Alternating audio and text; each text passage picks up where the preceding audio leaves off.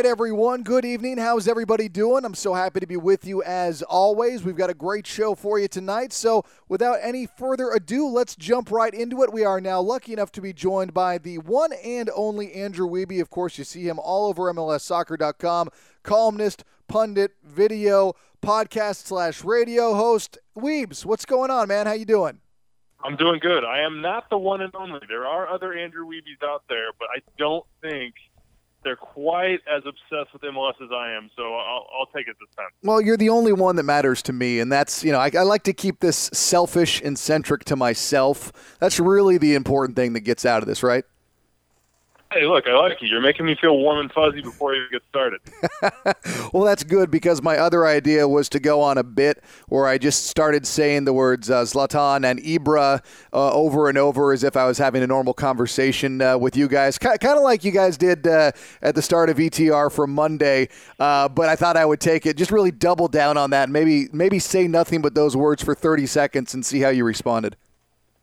I would have responded like anybody else, Zlatan, Zlatan, Zlatan. Now, Bobby Warshaw, as we did that bit, did not pick up on it, despite the fact that we had talked about it before the show aired, which was just mind-boggling to me. But I appreciate that that you have picked up on that, and we can make this a thing because honestly, that is all anyone is talking about in MLS. Outside of MLS, I just watched Calen Carr do a hit with Sky Sports here at the MLSsoccer.com studios you can imagine what they wanted to talk about. I mean, this has been a whirlwind of the best kind. Oh, it's it's been unbelievable, man. And you know, obviously, I work for the San Jose Earthquakes. I'm never going to quote unquote be a fan of the Galaxy, but I would say to every Earthquakes fan and everyone around Major League Soccer and soccer worldwide that if, if you did not walk away from that moment with a smile on your face, then I, I honestly think there's something wrong with you. Like even an LAFC fan probably just kind of had to laugh and shake their head and say, well, yeah, that's Ibra. That's kind of what he does.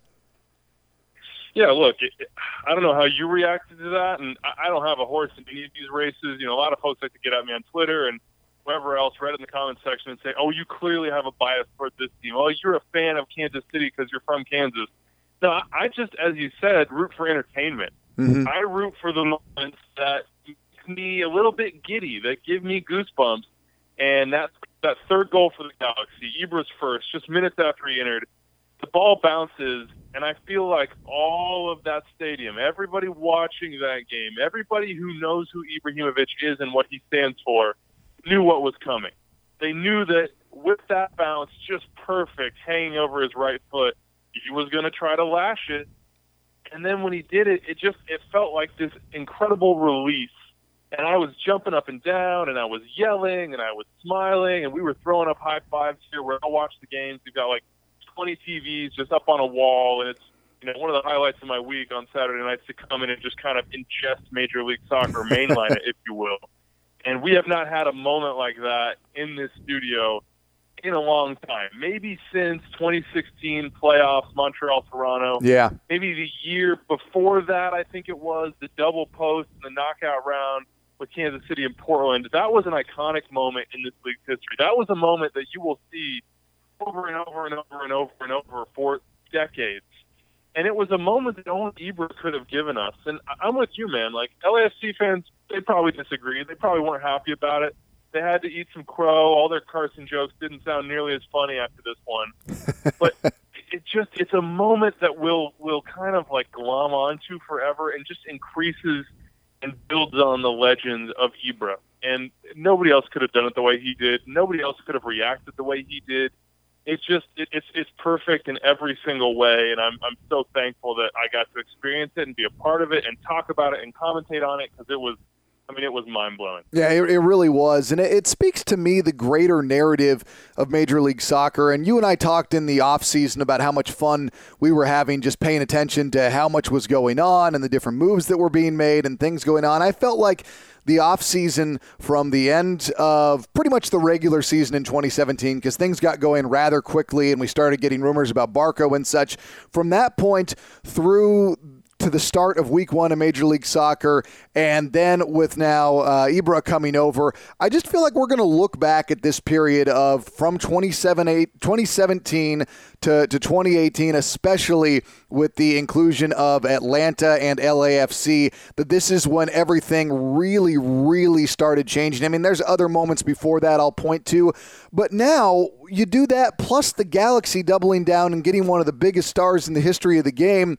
I mean, this is that that stadium re- responded to to Ibra bigger than I think they did David Beckham. It felt like before they were cheering for Beckham, this was for the Galaxy in a different way, and it was spearheaded by Zlatan. Absolutely. I think it comes with LAFC and LA Galaxy, just kind of the stakes being a little bit different.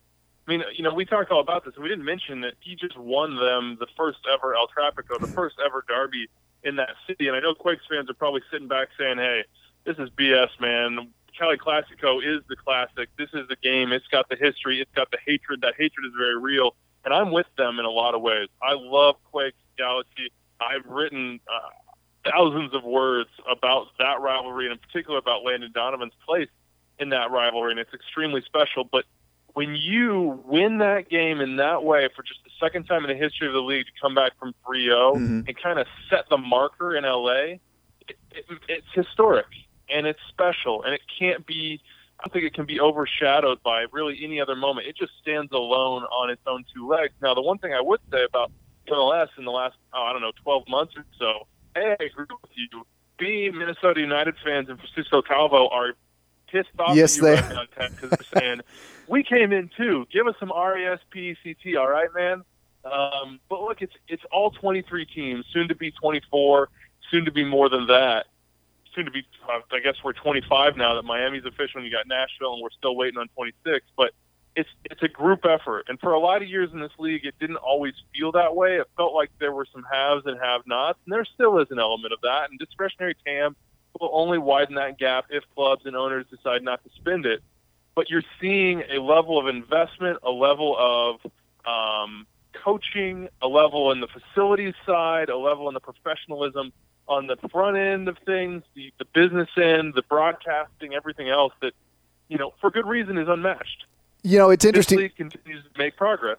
No, it does, and I, I want to speak to the Minnesota thing because I, you know, I, I, appreciate Minnesota and everything they're doing, and they, you know, they do want the respect right now, and I've got friends inside that front office, but I, I think that it also comes down to the fact, and people get ticked off. They're Like, oh, well, you're talking about Atlanta, and you're talking about LAFC, and you're talking about this, that, and the other team. It's, I mean, it's it's just how it goes. When the teams are very, very good, that's who's at the top of the list. Right now, it's so coinciding that Major League Soccer's popularity has never been greater, and that is happening right now because of the work that's been done by um, Atlanta, and you're seeing it with LAFC, and we've watched what Toronto is doing. We've seen what the Sounders are doing, and I have no doubt that when Minnesota is poised to do great things, that we'll see more of a conversation about them. But that's just how it works. It, that's not specific to Major League Soccer.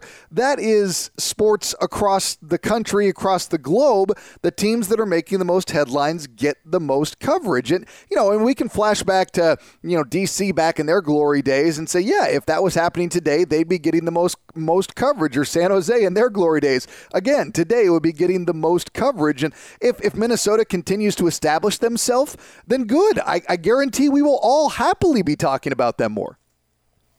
I agree. I'm with you. I think Francisco Calvo, and I'm going to crib this just from Bobby Warshaw, who I think did a great job for us on the on commentary side and just giving us insight into the game. And he said Calvo did exactly what he wanted to do.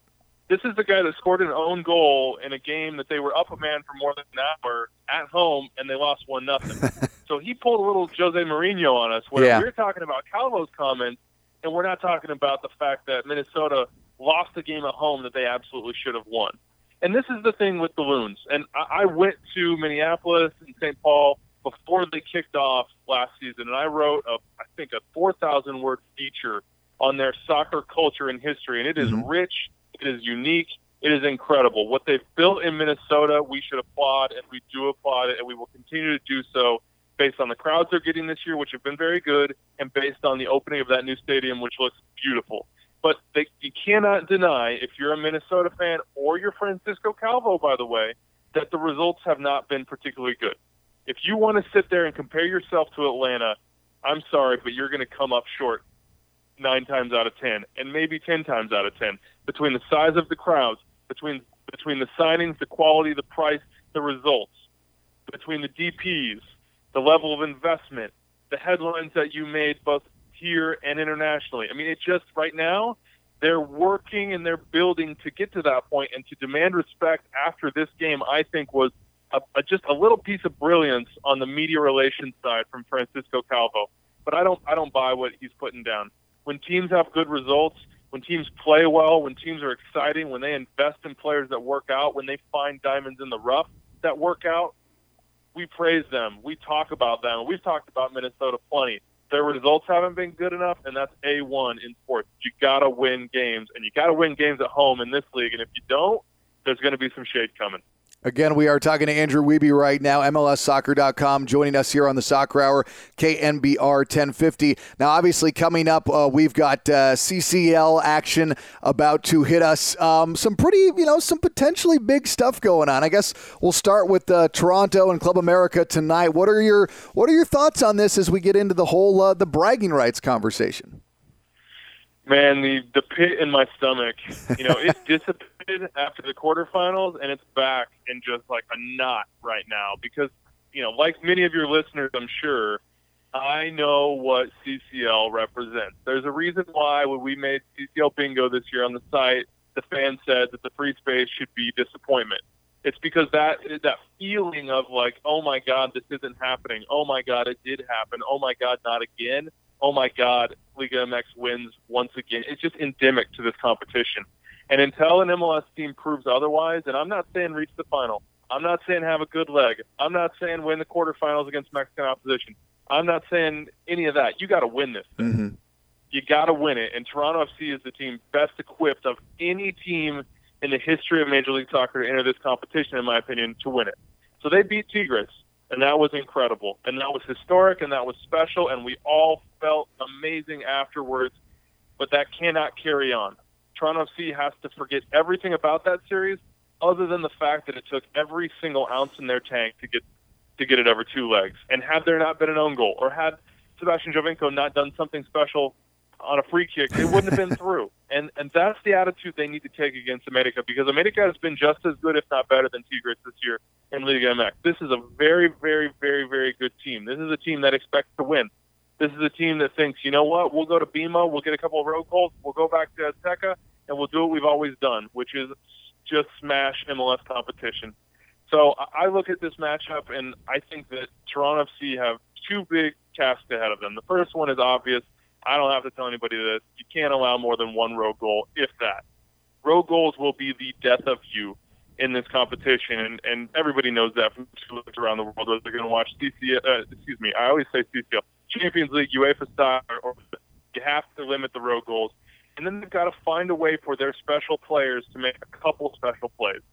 Jozy Altidore can't pull the ball wide on a breakaway. Victor Vazquez can't miss a sitter or not make the right pass. Sebastian Giovinco can't waste chances or be quiet in these games.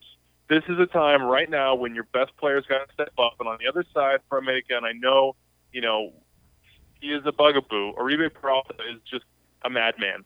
And he's an assassin. And he's been that assassin for MLS teams in the past, whether it's for America or whether it's for Santos Laguna back in the day when they were just beating down MLS teams. Darwin Quintero, by the way, was one of those guys. Now mm-hmm. Minnesota has him I just this is the one where I feel a little bit more nervous because Toronto FC are so good, they're so prepared, they're a historic team, and America are just as good and probably better, and so it's going to take an epic performance. The other side, I think, is a lot more straightforward.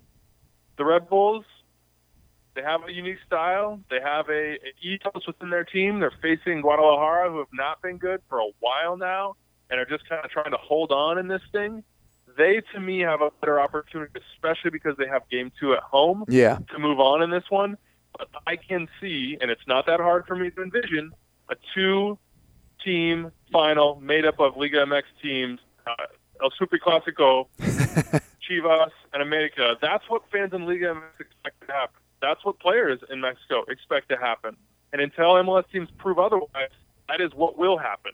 So this is a huge week for Major League Soccer, and you know I can't wait. Like I said, I am beyond nervous. We will continue this conversation with Andrew Wiebe of MLSsoccer.com coming up next. Welcome back, everyone. You know what's really interesting, and again, we're talking to Andrew Wiebe right now here on the Soccer Hour KNBR 1050, is maybe the sidebar of what Jesse Marsch has been doing with some of his lineups with the Red Bulls, because obviously you guys constantly talk about play your kids, and he did that, and he was able to get a, an impressive win over Portland, I think, by playing just you know nothing but young guys, and that also shows a the quality of the young guys the Red Bulls have, a, and b just how seriously now teams are looking looking at, at CCL compared to how it was just just a few years ago. I feel like this conversation is part of the change that has occurred with the increase in Major League Soccer's quality and popularity. I mean, look, the TAM stuff, in large part, yes, it went to increase the quality for, for Major League Soccer play, which we all want. That's 34 games a season that we want to be top notch. But it, a big part of it went to CONCACAF Champions League and saying we have to find a way past Mexico. And so you have the TAM side and the increase in quality, and that means the Danny Royers of the world, and you know that means ultimately you can go out and sign guys like Taku to the DP deal, and you can go get uh, you know a, a BWP and push him up a level and not have the rest of your squad be hurt, and know you can still invest. But what the Red Bulls have that very few teams have, by the way, and we, we talk about play your kids because it's it's not as easy as just saying it. They went out and they invested in USL and they used USL that I don't think anybody else has just yet, which is they prepared players primarily for their first team. Now they got results too. I mean, they won a championship, they did everything else, but they said, you know what, we are going to create a pipeline, and part of that pipeline is that our assembly lines are exactly the same. So when you're playing with two, it's the exact same way you'd be playing with one. So Tyler Adams, go get a season down there. When we bring you up, the level is different, it's a little bit higher. I take that it's quite a bit higher right now but you know how we play and you can integrate into it and you have the talent and the mentality to do so. Vincent Bezecourt, Florian Valot, Aaron Long, you know, Derek Etienne Jr. There's just all there's more and more and more and more players coming up through. Ben Mines, who we saw against Portland, score his first goal. Um, it, it's it's become for them a way to create a squad that isn't 15 deep. That's 22, 23, 24 deep, and they may not be household names, but they know how to play the Red Bulls way. And the Red Bulls identified something in them that said, okay, you can fit in. And not only can you fit in, you can contribute. And that second part is the most important part with player kids. Finding guys and cultivating guys to the point where they can contribute. Because once you can contribute as a young player, that's that little spark of confidence can set you off on the right path. And if you get into a situation in the first team where you can't contribute for whatever reason it is, you're not ready to play in that system, physically you're not ready, technically you're not ready, whatever it is, that those setbacks really do hurt young players so much. And if you can get that little spark, like the Red Bulls have with so many of their guys, you can push on. Now, Toronto FC's done the same thing in, in some ways. Raheem Edwards last year, who then had to move on, of course, because of just kind of a numbers game, was a guy like that, mm-hmm. and now it's making a difference in Montreal. Marky Delgado, a guy like that that they gave opportunities to, let him kind of come in, make some mistakes, now he's in that position. Eriq Zavaleta, uh, you know, Hagglund, those guys, maybe not highly touted prospects, but you give them opportunities at a young age. And now here they are playing their roles well in the later days. So I think one of the things about CCL that we've seen is that these two teams that are left, they've built their roster top down, and they've made sure they fill all those holes. Because inevitably, in MLS and in this competition, those holes will be tested. In the past, they have been found wanting, and they've been uh, exploited by Liga MX. And so far, we haven't seen that. Again, we are talking to Andrew Wiebe right here on the Soccer Hour, KNBR 1050. Uh, just, just a last question for you: What is it like working with Bobby Warshaw on a daily basis? I, I just, I just have to know. I, every conversation I walk away from with that guy, I, I just, I find myself in a, in a better but yet more quizzical headspace. I'd imagine that he's been a good addition to the, uh, to, the to the offices there he makes you think, doesn't he? and if you haven't read his book, I, I really recommend going to read his book because once you read the book, you will like every situation you come away from with it, every conversation, you'll be able to point back and say, I think maybe this is from this particular experience that he has. This is where Bobby was formed, and now I'm seeing kind of the end result of that formation. Um, I think he thinks about the game in a different way than mm-hmm. a lot of people do. I, I definitely think he thinks about it in a different way than most former players do. And he's a very kind of uh, he thinks and he thinks a lot internally and he wants to question things and he doesn't want to take things at face value. And I think that's always a quality that's good in any sort of situation like this where you're just you're trying to digest so much on any given week and to have somebody that says, "Hold on, step back. Let's really digest this. Let's take a look at some sides that maybe we weren't thinking about because they're not so obvious." Is super valuable, and I have a feeling that Bobby brought that in his playing career as well.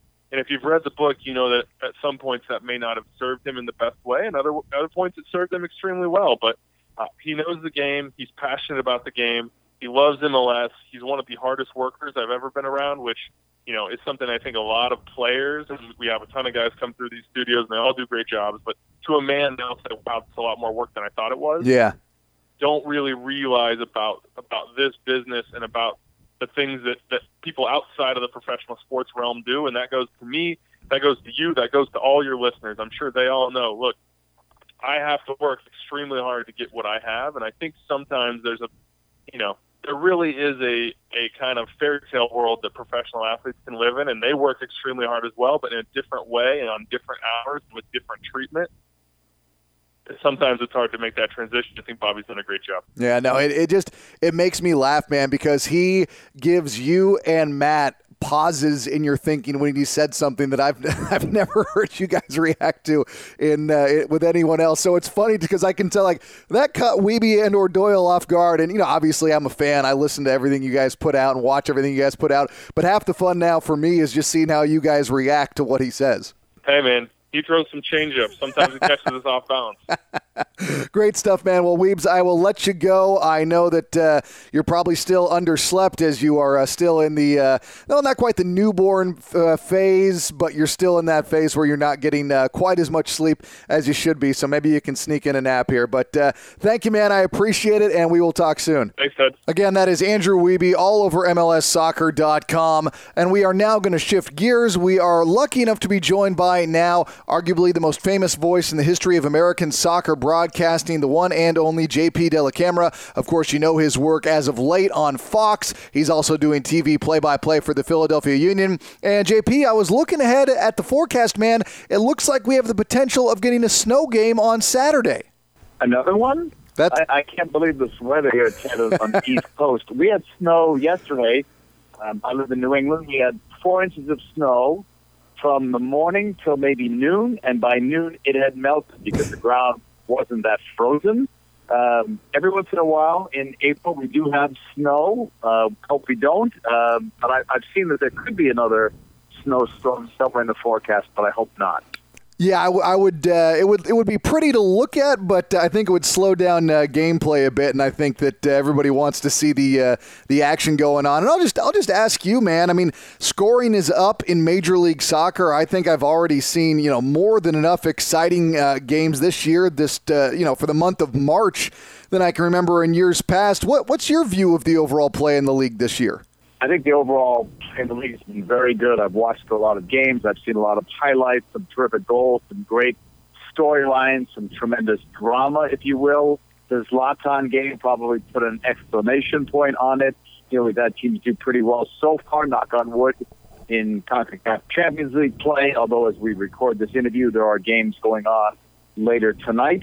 Um, I think the offense right now is probably ahead of the defense. Uh, we're coming right out of preseason training, so so maybe the defense will catch up fairly soon. But right now, you know, the, the number of goals we're seeing is great. The quality of goals we're seeing is great as well.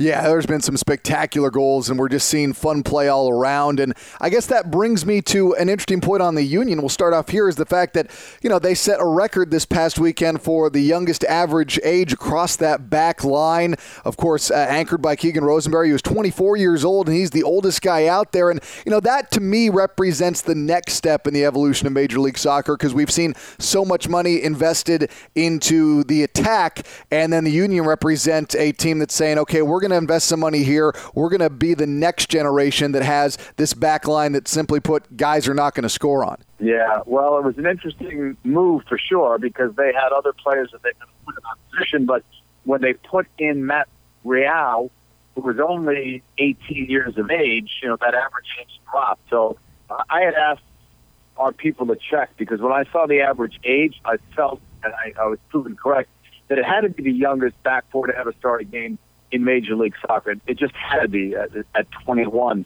So you've got a guy like Jack Elliott. He's a veteran, veteran center back. He's in his second year in the league.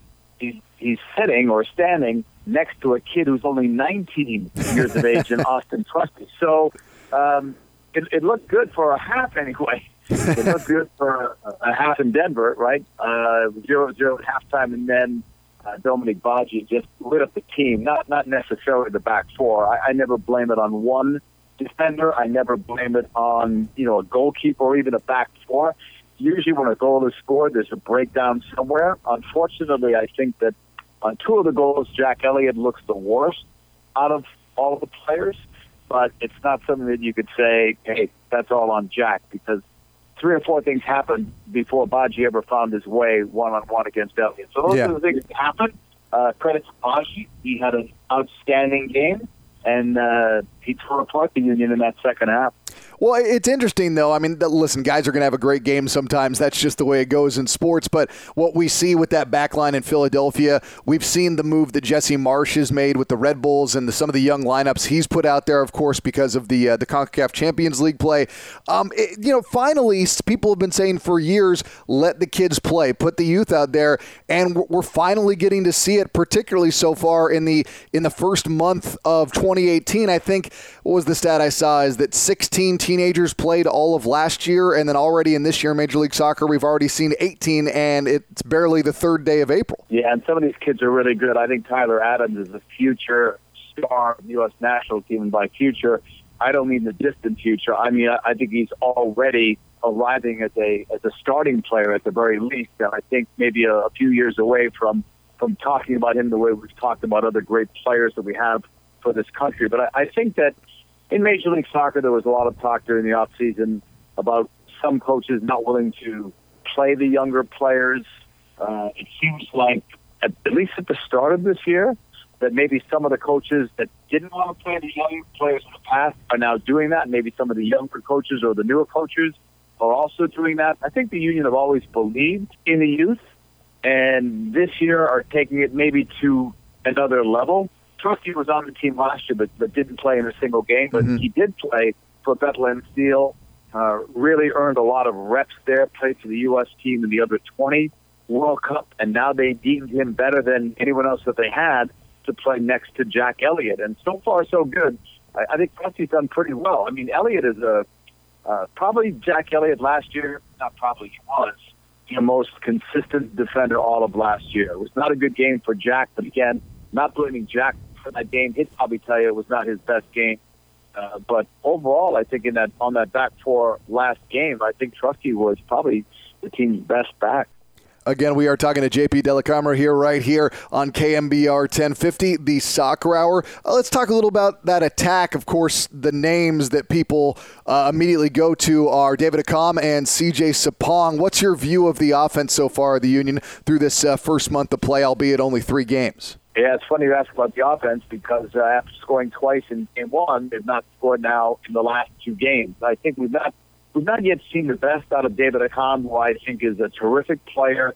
He gives the Union something that they've never had, never in their previous eight years of existence, and that, that's a player. If I use a football analogy, that could go deep. I mean, this is a guy that could stretch the defense. He can receive balls over the top and go wide. He can receive true balls on the ground, either in the center of the field or balls played to feet, long distance out of the wing. And he can score goals. He had 14 last year with the Chicago Fire. I think this year he's had to play a little bit more defensively than maybe he is uh, normally accustomed to, and maybe that's taken some away from what he does. But I I think he's going to get his goals this year. He didn't get double figures in goals. Sapong is just a workhorse. He scored in the first game. I think the last last game, actually two games, he hasn't had that much of service. Mm-hmm. I think the the player that they brought in though, this number ten, uh, it, it doesn't look like it, but it's pronounced Dockal. It's D O C K A L. Uh, he wears the number ten. He's expected to be a, a true number ten playmaker for this team. You can see the skill level that he has, but he's starting to get to know his teammates uh, each and every week. And the team had a really rough start to this year. They played one game, had two weeks off, played another game, had two weeks off, and now they're back to back against Western Conference teams. So they haven't been able to get into a rhythm yet. They'd like to do that, starting with the game against San Jose. You know, the one thing too to talk about here, I think, that is that we talked about this young back line. This is a real test for this back line this coming weekend because they're facing a guy, Chris Wondolowski, who's not going to beat them with speed, but he is going to beat them with the runs that he makes. Uh, Wondolowski, probably better than any striker I can name, Mm-hmm. finds the right positions on the field. The ball finds him, he finds the ball. You think you have him, and then you don't have him. And it, again, it's not because uh, of his speed or his strength or his physical play. I, I don't think there's any one thing you could say about Wondolowski other than uh, he's just so good at finding the open spaces on the field. And then once he is in that open spot, he's a lethal finisher. And by all accounts, should end up as the all-time leading goal scorer sometime Yeah. during this season. We will continue this conversation with JP Dellacamera coming up next. Welcome back, everyone. We are talking to arguably the most famous voice in the history of American soccer broadcasting, JP Dellacamera. You know, it's really it's really interesting, JP, and I'll ask you because you know you've obviously gotten to call a, a number of games with Chris Wondolowski, and I get to I get to you know do it every every weekend almost, and there's no one else to me like him. Like I, I'll know exactly where he is. I'll know exactly where he's been. I'll know exactly what he's doing. And then at just at different points during the, during the game, and it's often on the, the the movements that lead up to his you know near near makes or goals themselves. He just disappears in the crowd somehow, and I've never quite been able to, to put my finger on it or never seen anyone else do that. He just vanishes and then reappears at the right place at the right time. And it's it's like you alluded to, it's not the athleticism or the speed. It's just his movement is so distinctly, I guess for lack of a term, weird and or odd that it just gives him that ability. Yeah, I think that's why you know Trusty and Elliott really had their work cut out for them this week because I think it's easier. You know, you watch uh, tape of another team, right?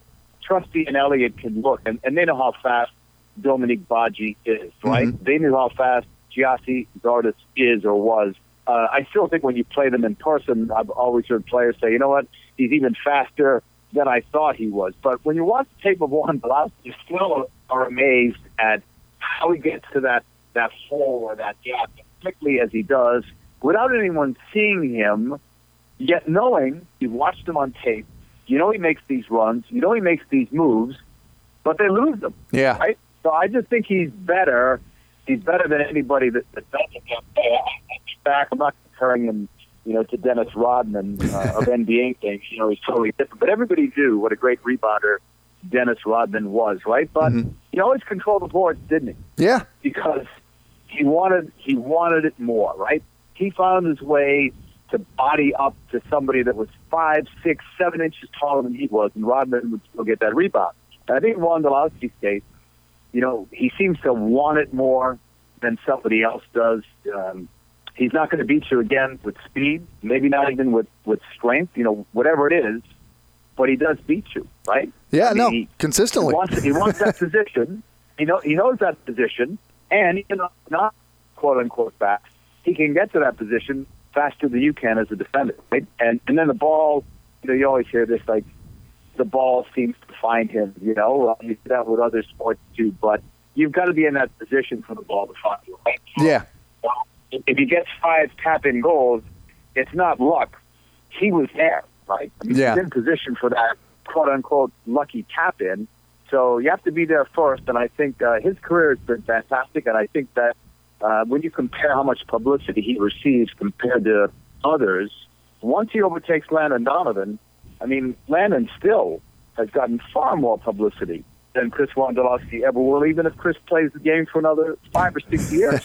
so I still think Wondolowski may be one of the most underrated strikers in this league, and he'll end up as their all-time leading goal scorer by the end of this year. Yeah, it's Long before the end of this year, I think. Yeah, I mean, it's the thing is, it's just a matter of time with him, and he scores in bunches. He didn't score this last week against NYCFC, but he had one the week before, and then he kind of gets hot, and then they all they all start falling. And you know, I, I know you got to broadcast the game against NYCFC in, in Week One versus uh, Sporting Kansas City, and obviously they're kind of the early season darlings of Major League Soccer, and they're off to a you know an unblemished start. They haven't lost yet. They've got the one tie. What was your assessment in watching them come out there and get a very very difficult win on the road in Children's Mercy? Oh, they were very good. you know, on that particular day. And I, I think that one of the things that they're showing this year that they've not shown in the past is the ability to win without David Villa. I, either without David Villa having a sensational game or without him being on the team, right? Because he's had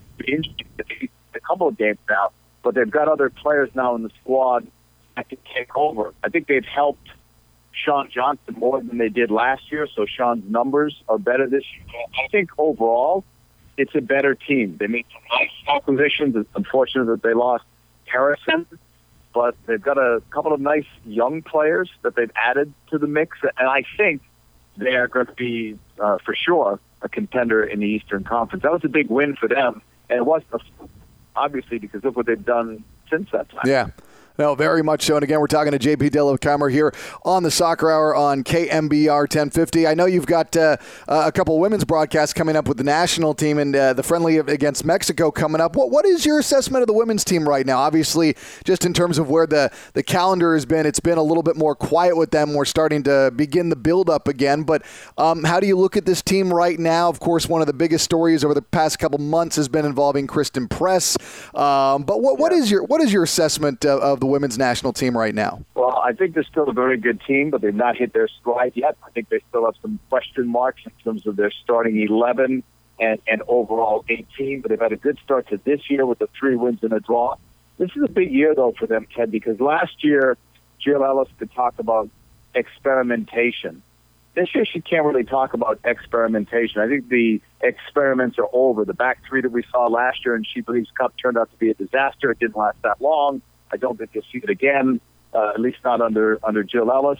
I think that uh, some players uh, are coming into this this camp, if you will, with an injury situation. These are the players that are missing this week. Sam Mewis, who to me is a starter. Julie Ertz, not only a starter, but one of the best players on the team. Yeah. Tobin Heath uh, has had some injury problems, so not sure where she is right now. Casey Short's injured. Kelly O'Hara's been consistent. She's hurt. And Rose Lavelle, who along with Mallory Pugh uh, are the young uh, stars of the present and future. Rose Lavelle is also out injured. So it's a good test for some other players to show what they have. Tierna Davidson did well in She Believes Cup. And the only reason she played was Becky Sauerbrunn was injured. Becky is back from a foot injury, and, and Sauerbrunn is still their best their best back until somebody proves otherwise. So it'll be good to get her back and see uh, what she's all about. I think the biggest question marks going into this year, you know, how healthy will this team be?